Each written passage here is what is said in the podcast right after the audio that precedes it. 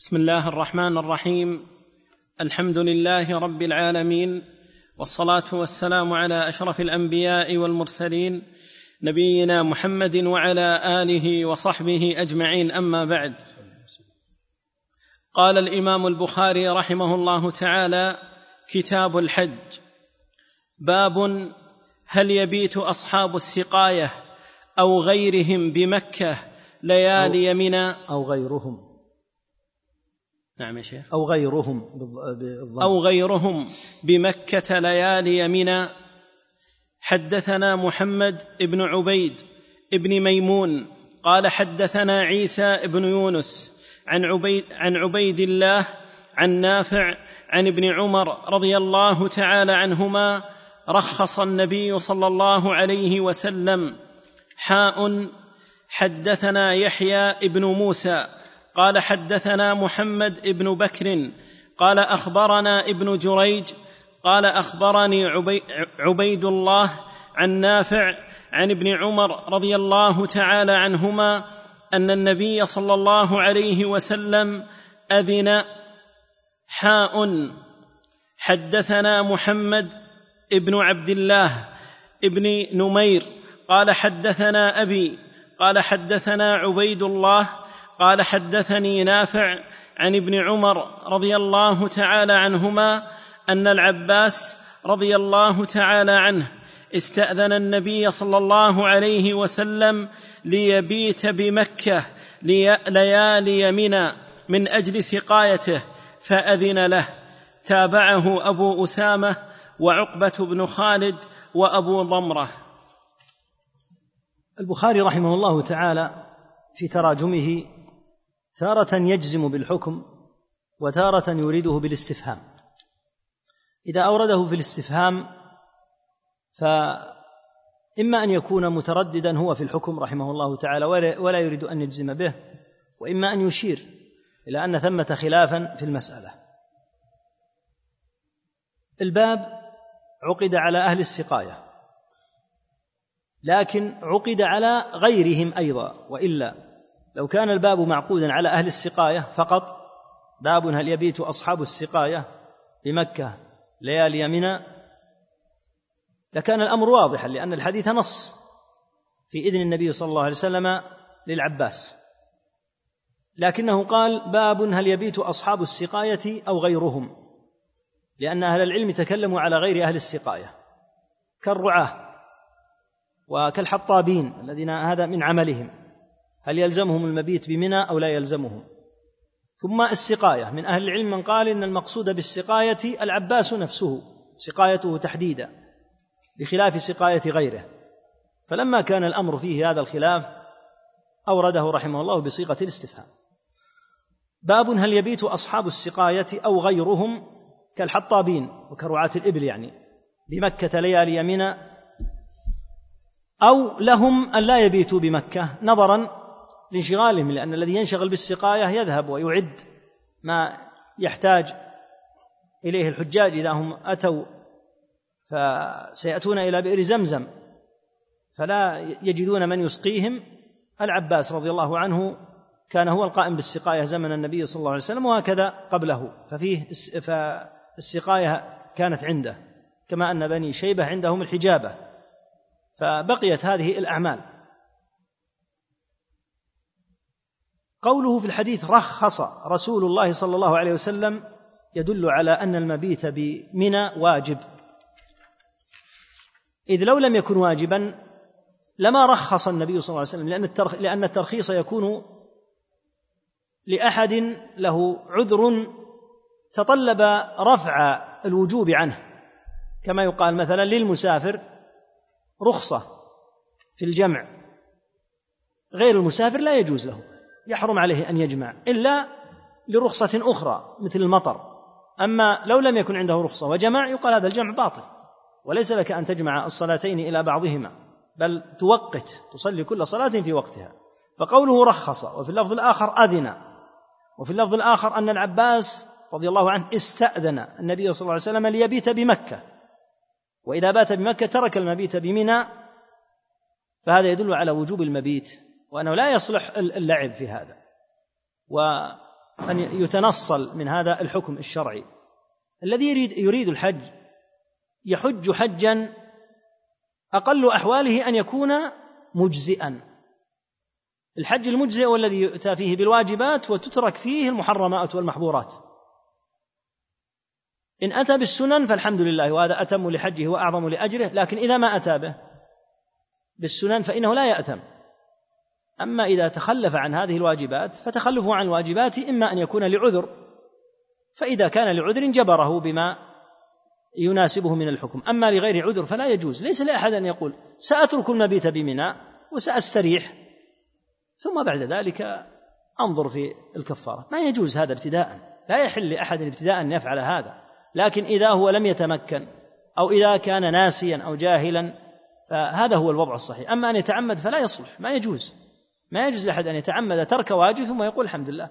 المسألة مسألة ذبح شاة سهلة ما يجوز. لا يحل مثل هذا. فحج كما حج النبي صلى الله عليه وسلم لو أنك تركت المستحبات هذا أمر آخر. إن كان يفوتك خير كثير لكن حجك مجزئ. أما تعمد مثل هذا فلا يحل. وعليه فإن المبيت بمنى واجب. لا بد أن يبيت بمنى إلا لعذر. من هم أصحاب العذر؟ من أهل العلم من ألحق بأهل السقاية الحطابين أهل العمل لأنه يحتطب الحطب ويريد أن يخرج خارج منى حتى يأتي بالحطب ويرجع ويبيع أو يستعمله وتستعمله رفقته. والغالب أن الحطابين أهل عمل. هم الذين يعملون في هذا في هذه الحرفة. رعاة الإبل رعاة الإبل الإبل لو مكثت في منى فترة قد تجوع وليس من السهل أن تعلف. فهل له أن يخرج بها خارج منى بعد أن يؤدي ما أوجب الله عليه من أعمال الحج؟ لكن هل له أن يخرج بها ويرعاها وتبيت لأن العشب قد يكون خارج منى؟ من أهل العلم من قال نعم يلحق هؤلاء ويلحق هؤلاء وثمة خلاف هل يلحق آه، صنف دون صنف؟ الذين ليس لهم عذر نهائيا هؤلاء الذين ينبغي ويجب عليهم أن يبيتوا داخل ميناء استأذن النبي صلى الله عليه وسلم أي العباس ليبيت بمكة ليالي منى من أجل سقايته. بين السبب فأذن له. فالحاصل أنه يدل هذا على أن المبيت بمنى من الواجبات وليس صوابا من قول من قال إنه من السنن لأن كون النبي صلى الله عليه وسلم يأذن العباس إذنا ويبيت هو صلى الله عليه وسلم ويبيت الناس ويبيت من ليس عنده عذر يبيتون جميعا في منى هذا يدل على أن هذا من الواجبات وعلى أنه ليس فقط من المسنونات. ولو كان من المسنونات لما استأذن. يعني العباس رضي الله عنه مات وقال يا رسول الله اذا لي إذا أنا رميت الجمرة ألا أقف فأدعو. رمي الجمرة واجب لكن إذا دعا فهذا من المستحبات كما سيأتي إن شاء الله تعالى أو من السنن. لكن لا يحتاج أن يستأذن أحد أن يستأذن أحد. لو أن أحدا ما دعا بعد أن رمى الجمرة لا يقال إنه أثم وإن كان قد فاته خير كثير. فلا يحتاج أن يستأذن إنما يستأذن ويؤذن ويرخص في الأمور التي يحتاج فيها إلى الترخيص الشرعي لأن فيها حكما لازما بالوجوب. نعم. الله عليك باب رمي الجمار. وقال جابر رضي الله تعالى عنهما رمى النبي صلى الله عليه وسلم يوم النحر ضحى ورمى بعد ذلك بعد الزوال. نعم. حدثنا أبو نعيم قال حدثنا مسعر عن وبرة قال سألت ابن عمر رضي الله تعالى عنهما متى أرمي الجمار؟ قال إذا رمى إمامك فرمه فأعدته فأعدت عليه المسألة. قال كنا نتحين فإذا زالت الشمس رمينا. رمي الجمار واجب من واجبات الحج هذا من حيث الحكم. يبقى الكلام في وقته. في حديث جابر رضي الله عنه أن النبي صلى الله عليه وسلم فرق في الرمي بين الأيام. فرمى يوم النحر ضحى يوم العيد رمى في الضحى صلى الله عليه وسلم. ورمى بعد ذلك بعد الزوال. يعني في اليوم الحادي عشر والثاني عشر والثالث عشر لم يرمي ضحى. فدل على أن حكم الرمي في الحادي عشر والثاني عشر والثالث عشر يختلف عن حكم الرمي يوم العيد. الرمي يوم العيد يكون ضحى ولا يرمى إلا جمرة واحدة. الرمي في الحادي عشر والثاني عشر والثالث عشر في ثلاث جمار. ومع ذلك كان صلى الله عليه وسلم يرمي بعد الزوال. وهو أشفق الناس وأحرص الناس صلى الله عليه وسلم على الأمة. فدل على المفاوتة بين وقتي الرمي في يوم العيد وبقية الأيام وأنه لا يرمى في بقية الأيام إلا بعد الزوال. هذا الصحيح الذي عليه جمهور أهل العلم وهو الذي عليه العمل كما تقدم. في صحيح مسلم من حديث جابر أن النبي أن النبي صلى الله أنه قال رأيت رسول الله صلى الله عليه وسلم رمى الجمرة ضحى يوم النحر وحده ورمى بعد ذلك بعد زوال الشمس. رأيته رمى يوم النحر فقط في الضحى. رمى الجمرة جمرة العقبة. وبقية الأيام جعلها بعد الزوال. ولما سئل ابن عمر رضي الله عنه متى أرمي الجمار؟ قال إذا رمى إمامك فرمه لأن الحج يحتاج إلى إمام. فالحج لا يقال للناس حجوا كيفما اتفق. الحج والجهاد والجمعة والعيدان تكون خلف إمام. فلا يحج الناس هكذا من قبلهم بل يكونون خلف إمام ولهذا لا حج إلا بإمام. وليس معنى ذلك الإنسان لابد أن يذهب ويكون خلف الإمام ويمضي مع الإمام. لا لكن الحج الأصل أن الذي يقوم به هو الإمام أو من ينيبه الإمام. فيقود الحج الإمام. يقود الحجيج الإمام. مثل الجهاد يقودهم إمام. مثل العيدين يخطب بهم الإمام. مثل الجمعة يخطب بهم الإمام أو من يقيمه. قال إذا رمى إمامك فرمه وفيه تنبيه على أن الرعية ينبغي أن تلاحظ أمر الإمامة وأن لا تكون الأمور فوضى. فقال إذا رمى إمامك فرمه قال فأعدت عليه المسألة فقال كنا نتحين. فإذا زالت الشمس رمينا. كانوا يتحينون وينتظرون زوال الشمس. فإذا هي زالت رموا. فدل على المفاوتة كما تقدم وأن الصحيح أن الرمي قبل الزوال لا يجزئ وليس بصحيح وإن اختاره بعض أهل العلم لكنه قول مرجوح. والصواب الذي تبرأ به الذمة أن الرمي يكون بعد الزوال في الحادي عشر والثاني عشر وفي الثالث عشر وهو الذي عليه العمل. وتقدم أن رواية جاءت عن عطاء رحمه الله تعالى بجواز الرمي قبل الزوال. وقلنا إن عطاء رحمه الله تعالى جاء عنه روايتان. الرواية الأولى ضعيفة وهي المشهورة للأسف أنه يرمى قبل الزوال. والرواية الثابتة عنه الصحيحة أنه لا رمي في الحادي عشر والثاني عشر والثالث عشر إلا بعد الزوال. فالذي عليه العمل وعليه جماهير أهل العلم رحمهم الله أن الرمي يكون بعد الزوال في الحادي عشر والثاني عشر والثالث عشر. نعم. صلى الله باب رمي الجمار من بطن الوادي.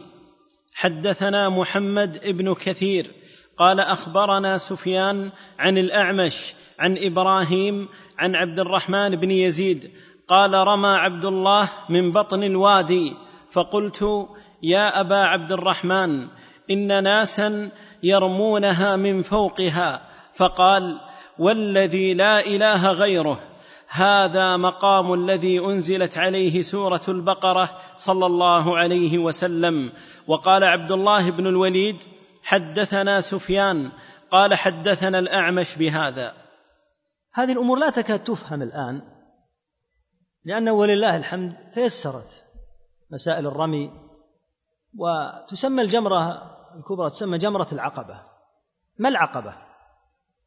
الآن لا يوجد عقبة قديما كان هناك عقبة يصعدونها فيرمون الجمرة منها وكانت عقبة فيها شيء من الكلافة فأزيلت هذه وسويت بالأرض وصار طريق الجمار كما ترى مسهلا ميسرا ولله الحمد. فابن مسعود رضي الله عنه يقول أن النبي عليه الصلاة والسلام رمى هذه الجمرة من بطن الوادي ولم يرمها من فوقها. ولهذا عقد الباب رحمه الله تعالى على هذا قال رمي الجمار من بطن الوادي والمراد جمرة العقبة تحديدا لأنها هي التي في بطن الوادي. نعم. قوله هذا مقام الذي أنزلت عليه سورة البقرة يعني النبي صلى الله عليه وسلم الذي أنزل الله تعالى عليه سورة البقرة وحلفه لا والذي لا إله والذي لا إله غيره. هذا مقام يعني هذا الموضع الذي رمى منه النبي صلى الله عليه وسلم يدل على أن بعض مسائل العلم قد يحتاج فيها إلى شيء من التأكيد وإلا مسألة رمي الجمرة كما هو معلوم من مسائل العلم التي هي من مسائل الفقه المعتادة. فكأنه اهتم جدا لهذا الأمر حتى يعلم هدي النبي صلى الله عليه وسلم في الرمي ولهذا قد يحتاج إلى الاهتمام ببعض الأحكام والعناية بها والتأكيد عليها حتى إلى حد الحلف بالله تعالى والحلف المغلظ أيضا لأن قوله والله حلف وقوله الذي لا إله غيره هذا تغليظ للحلف لبيان أن هذه هي السنة ولا سيما إذا خيف أن يضيع الحكم أو أن ينتشر في الناس أمر على خلاف السنة فقد يحتاج العالم وطالب العلم أن يجزم بهذا ويؤكد عليه ويحلف عليه حلفا. نعم. الله باب رمي الجمار بسبع حصيات. ذكره ابن عمر رضي الله عنهما عن النبي صلى الله عليه وسلم. نعم. حدثنا حفص ابن عمر قال حدثنا شعبة عن الحكم عن إبراهيم عن عبد الرحمن بن يزيد عن عبد الله رضي الله تعالى عنه أنه انتهى إلى الجمرة الكبرى جعل البيت عن يساره ومنا عن يمينه ورمى بسبع وقال هكذا رمى الذي أنزلت عليه سورة البقرة صلى الله عليه وسلم. الجمار كل جمرة ترمى بسبع حصيات. يكبر كما سيأتي مع كل حصاة يرميها ويرمي آه، السبع كل واحدة مفردة ما يرميها دفعة واحدة. يرمي الأولى ويكبر يرمي الثانية ويكبر وهكذا حتى ينهيها. عدد ما يرمي كل جمرة يرميها بسبع حصيات ويحرص على أن تكون سبعا. من أهل العلم من رخص لو كانت ستا وينبغي ملاحظة أمر سنة النبي صلى الله عليه وسلم وعدم النقص عن سبع. لأنه إذا نقص عن سبع دخل في كلام أهل العلم رحمهم الله تعالى في أمر رميه هذا. والحمد لله. الذي يرمي سبعا الذي يرمي ستة لا يعجزه أن يضيف إليها سابعة. فينبغي أن تكون الحصيات التي ترمى سبعا وألا تقل عن سبع. إذا قلت عن سبع بعض أهل العلم قال لا شيء عليه. إذا قل فرمى بست يعني رمى بنقص واحدة. ومنهم من قال يلزمه في هذه الحالة التدارك فإن كان النقص كثيرا فإنه يجبره بدم وإن كان قليلا جبره بإطعام فحتى لا يدخل المسلم في شيء من هذا يحضر معه الجم... الحصيات ويرمي كل جمرة بسبع والحمد لله والآن ولله الفضل والمنة. تيسر أمر الرمي الرمي قديما كان شديدا للغاية يعني حتى في سنوات ليست ببعيدة لأن الناس يزدحمون وليس الإشكال في ازدحام الناس لكن الإشكال في قلة الفقه وقلة الورع. فيأتي الإنسان كأنه يقاتل قتالا ويدفع هذا ويضرب هذا وتأتي أفواج يمسك بعضهم ببعض فربما وطئوا أحدا فأصابوه بكسور أو نحوه وربما مات بسبب التهور وقلة الفقه وقلة العلم. الداخل إلى الجمار كما قال صلى الله عليه وسلم إقامة ذكر الله ليس داخلا لصراع ولقتال مع المسلمين. الحمد لله تيسر ولله الفضل أمر هذا الرمي جدا الآن ولله الحمد وصار فيها هذه الأدوار وصار فيها هذا التنظيم. أسأل الله أن يعينهم ويوفقهم على كل خير ويسددهم. لا شك أنه خفت أشياء كثيرة وإلا كان هناك إشكالات من هؤلاء الجهال الذين يأتون من أنحاء العالم. إذا هم رموا رجعوا. لا يفيد فيهم شرطة ولا يفيد فيهم أحد يرجع من جديد. الناس داخلة تريد أن ترمي وهم يدخلون يرجعون يركضون ركضا فيدفعون هذا ويضربون هذا مرضى وكبار سن فيسقطون بسبب هذا. وإلا الرمي منذ زمن النبي صلى الله عليه وسلم والناس ترمي. لكن إذا وجد من يعلم أحكام الرمي حتى لو كان فيه ازدحام المسلم ينتظر. مثل ما يحصل ازدحام مثلا في الطواف يحصل ازدحام في الطواف انتظر. أنت في عبادة وأنت في خير. لا تدفع أحد ولا تحاول أن تدخل بين اثنين أو تسبب إشكالا حتى لو طال الطواف. أنت في عبادة وأنت في خير. لكن إذا صار هناك من يدفع الناس ويزحمهم فهذا حتى لو وجد عدد قليل طبعه فيه. فالحمد لله تيسر لله الحمد. أمر الرمي وكثير من الأشياء التي في أعمال الحج. فيحرص المسلم على أن يرمي سبعا. ويحرص أيضا في أثناء أعمال الحج على ألا يؤذي أحدا وألا يتسبب في بلية يسأل عنها في القيامة في إيذاء مسلم وربما التسبب في جرحه أو ربما قتله ودفعه. كل هذا سواء في الطواف أو في السعي أو في رمي الجمار أو في جميع الأمور. يهدأ الإنسان. قال عليه الصلاة والسلام لما رأى من الصحابة رضي الله عنهم سرعة قال السكينة السكينة فإن البر ليس بالإيضاع يعني ليس بالإسراع فأمرهم بالسكينة الهدوء كثير من أعمال الحج تحتاج إلى هدوء وتحتاج أيضا إلى حلم وصبر. يوجد الجاهل ويوجد الصغير ويوجد أيضا النساء التي قد تختلط بالرجال فيحتاج المسلم أن يتحوط ويتحرز في أمور كثيرة ويصبر. لهذا قال صلى الله عليه وسلم لعائشة رضي الله عنها لما سألته عن الجهاد قال عليكن جهاد لا قتال فيه. الحج الحج الحقيقة أنه جهاد يحتاج إلى شيء من التحمل والصبر. في حديث عبد الله رضي الله عنه أنه انتهى إلى الجمرة الكبرى وهي التي ترمى وحدها يوم العيد ثم تكون آخر الجمرات في بقية الأيام. جعل البيت عن يساره ومنى عن يمينه. إذا حصل هذا فهذه السنة. يجعل البيت عن يساره ويجعل منى عن يمينه ويرمي الجمار الجمرة. لكن لو أنه ما حصل هذا مثل في الازدحام لا شك أن هذا قد يحصل لعدد قليل. لكن البقية الذين يأتون ليرموا الجمرة من عدة جهات لا يحصل لهم مثل هذا فكل هذا مجزئ ولله الحمد سواء في هذا الموضع أو في غيره. وقال هكذا رمى الذي أنزلت عليه سورة البقرة صلى الله عليه وسلم. نعم. أحسن الله إليك. باب يكبر مع كل حصاة. قاله ابن عمر رضي الله عنهما عن النبي صلى الله عليه وسلم حدثنا مسدد عن عبد الواحد قال حدثنا الأعمش قال سمعت الحجاج يقول على المنبر السورة التي يذكر فيها البقرة والسورة التي يذكر فيها آل آل عمران والسورة التي يذكر فيها النساء. قال فذكرت ذلك لإبراهيم. فقال حدثني عبد الرحمن بن يزيد أنه كان مع ابن مسعود رضي الله تعالى عنه حين رمى جمرة العقبة فاستبطن الوادي حتى إذا حاذى بالشجرة اعترضها فرمى بسبع حصيات يكبر مع كل حصاه ثم قال من ها هنا والذي لا إله غيره قام الذي أنزلت عليه سورة البقرة صلى الله عليه وسلم. في هذا الباب ذكر أمر التكبير أنه يكبر مع كل حصاه وعلى هذا يكبر سبع تكبيرات لأن مع كل حصاة تكبيرة. فيكبر مع كل حصاة.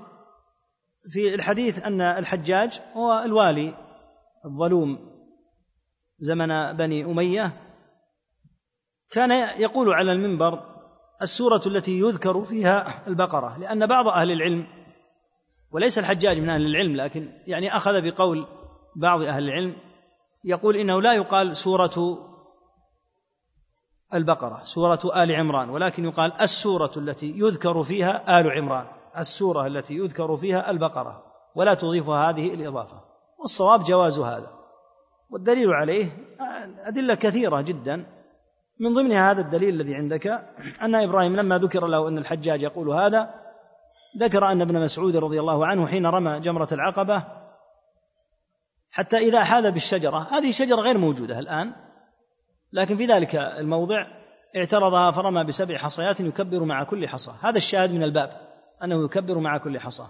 ثم قال من ها هنا والذي لا إله لا إله غيره قام الذي أنزلت عليه سورة البقرة. ما قال؟ السورة التي تذكر فيها البقرة. وهكذا قوله صلى الله عليه وسلم آه، يجاء بقارئ القرآن تقدمه سورة البقرة وآل عمران فلا لا حرج ولا إشكال. الصواب انه يجوز أن يقال سورة البقرة ولا حاجة إلى أن يقال السورة التي يذكر فيها البقرة. شاهد الباب قوله يكبر مع كل حصاة. نعم.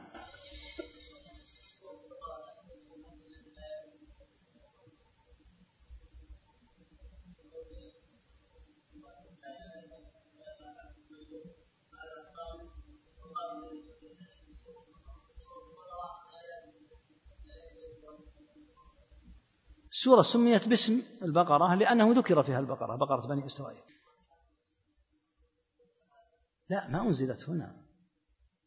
يقصد بقوله الذي أنزلت عليه يقصد الرسول صلى الله عليه وسلم لأن سورة البقرة مدنية. يقول هذا مقام الذي أنزلت. ما قال هذا مقام رسول الله؟ نزلت عليه في هذا الموضع سورة البقرة لكن هذا يعني معنى الكلام. هذا مقام الذي أنزلت عليه سورة البقرة أي هذا مقام رسول الله هذا مراده.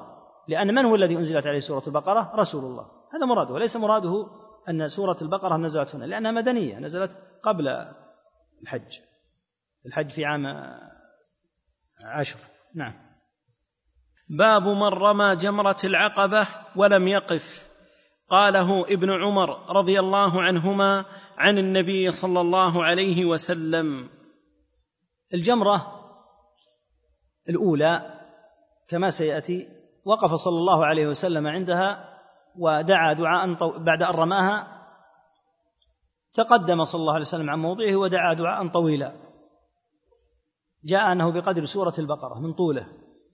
لما رمى الجمرة الثانية دعا كذلك أخذ جهة الشمال ودعا عليه الصلاة والسلام. لما رمى الجمرة الأخيرة مضى ولم يدعو. فدل على أن الدعاء يكون بعد رمي الجمرتين الأولى والثانية دون الثالثة. نعم. باب إذا رمى الجمرتين يقوم مستقبل القبلة ويسهل. نعم إذا رمى الجمرتين يقوم مستقبل القبلة يعني ليدعو. ويسهل أن ينزل قليلا إلى الأرض السهلة. نعم وهذا لا تكاد تعرفه ولله الحمد. الآن الأمور مسهلة يعني المواضع مجهزة ومهيئة فكثير مما كان في ذلك الوقت مثل الشجرة التي ذكرها ومثل نفس العقبة التي كانت موجودة سويت بالأرض وأنزلت يعني مثل هذه الأمور صار من اليسير أن يمشى على الأرض فكثير مما فيها بما فيها تسميتها بالعقبة غير واضح الآن للناس لكن أصلها كان هكذا. نعم. حدثنا عثمان ابن أبي شيبة قال حدثنا طلحة ابن يحيى قال حدثنا يونس عن الزهري عن سالم عن ابن عمر رضي الله تعالى عنهما أنه كان يرمي الجمرة الدنيا بسبع حصيات يكبر على إثر كل صلاة على على إثر كل حصاة ثم يتقدم حتى يسهل فيقوم مستقبل القبلة. فيقوم طويلا ويدعو ويرفع يديه ثم يرمي الوسطى ثم يأخذ ذات الشمال فيستهل ويقوم مستقبل القبلة فيقوم طويلا ويدعو ويرفع يديه ويقوم طويلا ثم يرمي ثم يرمي جمرة ذات العقبة من بطن الوادي ولا يقف عندها ثم ينصرف فيقول هكذا رأيت النبي صلى الله عليه وسلم يفعله. نعم تقدم بيان الأمر. قوله هنا ويرفع يديه يدل على أن الداعيه هنا أيضا يرفع يديه. فمشروع له إذا هو دعا ويكون كما قلنا الدعاء بعد رمي الجمرة الأولى ثم إذا رمى الثانية يدعو أيضا ويستقبل القبلة ويطيل في الدعاء. في الثالثة لا لا يقف. إذا هو رمى الجمرة الثالثة فإنه ينصرف. هذه هي السنة لرسول الله صلى الله عليه وسلم وذكر فيها أيضا أمر التكبير مع كل حصاة وذكر فيه أنه أخذ ذات الشمال يبعد على أساس أنه ربما أتاه لو كان يدعو ويقف في موضعه ربما أتته حصيات من هنا أو هنا فيبعد على أساس أنه يدعو وسيقف وقوفا طويلا ما دام كذلك يستقبل القبلة ويتأخر عن الذين يرمون لأن الذين يرمون يريدون الرمي كما رمى هو.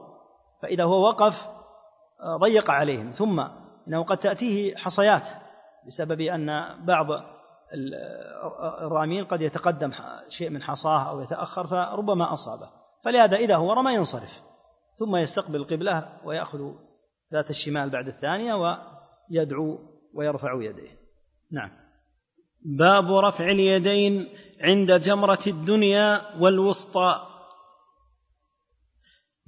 حدثنا إسماعيل ابن عبد الله قال حدثني أخي عن سليمان عن يونس ابن يزيد عن ابن شهاب عن سالم بن عبد الله أن عبد الله بن عمر رضي الله عنهما كان يرمي الجمرة الدنيا بسبع حصيات ثم يكبر على إثر كل حصاة ثم يتقدم فيسهل فيقوم مستقبل القبلة قياما طويلا فيدعو ويرفع يديه ثم يرمي الجمرة الوسطى كذلك فيأخذ ذات الشمال فيسهل ويقوم مستقبل القبلة قياما طويلا فيدعو ويرفع يديه ثم يرمي الجمرة ذات العقبة من بطن الوادي ثم ولا ي... ثم يرمي. ثم يرمي الجمرة ذات ذات ذات العقبة من بطن الوادي ولا يقف عندها ويقول هكذا رأيت رسول الله صلى الله عليه وسلم يفعل. لعلها ذات العقبة بالكسر في هذا الباب ذكر أيضا رواية ابن عمر لبيان أن النبي صلى الله عليه وسلم عند الدعاء يرفع يديه وإلا في الحديث هو واحد. البخاري رحمه الله من طريقته أنه يأخذ الحديث ويجعله في أكثر من باب. فيجعل بابا على رفع اليدين بابا على أن الدعاء يكون عند الجمرتين بابا مثلا على أن الجمرة الأخيرة لا يدعى عندها لبيان الفوائد التي في الحديث. نعم. باب الدعاء عند الجمرتين.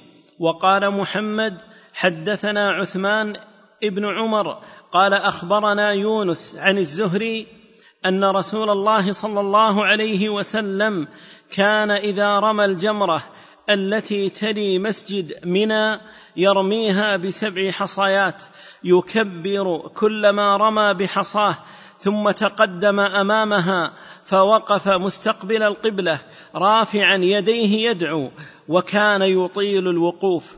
ثم يأتي الجمرة الثانية فيرميها بسبع حصيات يكبر كلما رمى بحصاه ثم ينحدر ذات اليسار مما يلي الوادي فيقف مستقبل القبلة رافعا يديه يدعو ثم يأتي الجمرة التي عند العقبة فيرميها بسبع حصيات يكبر عند كل حصاة ثم ينصرف ولا يقف عندها. قال الزهري سمعت سالم سمعت سالم ابن عبد الله يحدث مثل هذا عن أبيه عن النبي صلى الله عليه وسلم وكان ابن عمر يفعله. نعم نفس الحديث أيضا وأراد به أن الدعاء يكون عند الجمرتين لا عند الجميع. في الحديث هنا قال عن الزهري أن رسول الله صلى الله عليه وسلم. فهذا حديث لا ذكر فيه للتابع ولا للراوي ولا للصحابي. فذكر المتن ثم عاد في الأخير وقال الزهري سمعت سالم بن عبد الله يحدث بمثل هذا عن أبيه عن النبي صلى الله عليه وسلم فاتضح أنه الآن موصول. فتارة يكون وهو الأكثر يذكر الإسناد كاملا ثم يذكر المتن. وفي بعض الأحيان يتبين بعد أن تقرأ المتن أن المتن أن الإسناد موصول وليس فيه انقطاع بين الزهري وبين النبي صلى الله عليه وسلم لأنه في الأخير أخبر أنه سمع هذا من سالم بن عبد الله عن أبيه عن النبي صلى الله عليه وسلم و مشروع كما قلنا الدعاء ومشروع التكبير. لكن لو أن احدا ترك الدعاء أو ترك التكبير فإنه لا يأثم ولا يلزمه شيء. إنما هذه أشياء من السنن التي يكون فيها إحسان للعمل.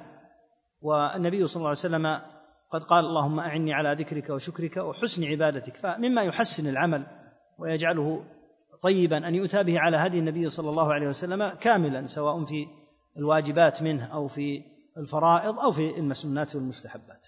نعم. باب الطيب بعد رمي الجمار والحلق قبل الإفاضة. حدثنا علي بن عبد الله قال حدثنا سفيان قال حدثنا عبد الرحمن بن القاسم أنه سمع أباه وكان أفضل أهل زمانه يقول سمعت عائشة رضي الله تعالى عنها تقول طيبت رسول الله صلى الله عليه وسلم بيدي هاتين حين أحرم ولحله حين أحل قبل أن يطوف وبسطت يديها. الطيب معلوم أنه من محظورات الإحرام. متى يصح له أن يتطيب؟ التحلل نوعان. النوع الأول التحلل الأول وهو يقع بأمرين من ثلاثة أمور. الرمي والحلق والطواف. فإذا فعل اثنين من هذه الثلاثة فإنه يتحلل التحلل الأول فإذا أتم أعمال الحج تحلل التحلل الثاني. التحلل الأول يلبس فيه ثيابه آه، يتطيب لكن لا يقرب النساء. فإذا أتم الأعمال كلها أعمال يوم النحر الأربع فإنه في هذه الحال يكون قد تحلل التحلل الثاني الكامل الذي يحل فيه كل شيء حتى النساء. في هذا الحديث أن عائشة رضي الله عنها تقول طيبت رسول الله صلى الله عليه وسلم بيدي هاتين حين أحرم. يعني حينما أراد أن يحرم تطيب صلى الله عليه وسلم فهذا من المسنون لمن أراد أن يحرم أن يتطيب قبل أن يحرم. أما إذا أحرم فلا يتطيب. وليس معنى قولها حين أحرم أنه أحرم فتطيب لا ولكن عندما أراد الإحرام. ولحله حين أحل قبل أن يطوف يعني قبل أن يطوف بالبيت وذلك أنه قد رمى الجمرة عليه الصلاة والسلام فلما رمى الجمرة وفعل الفعل الثاني وهو الذي يحل له به التحلل الثاني تطيب لأن التطيب يحل في التحلل الأول بخلاف التحلل بخلاف النساء فلا بد أن يكون بعد التحلل الثاني. والله تعالى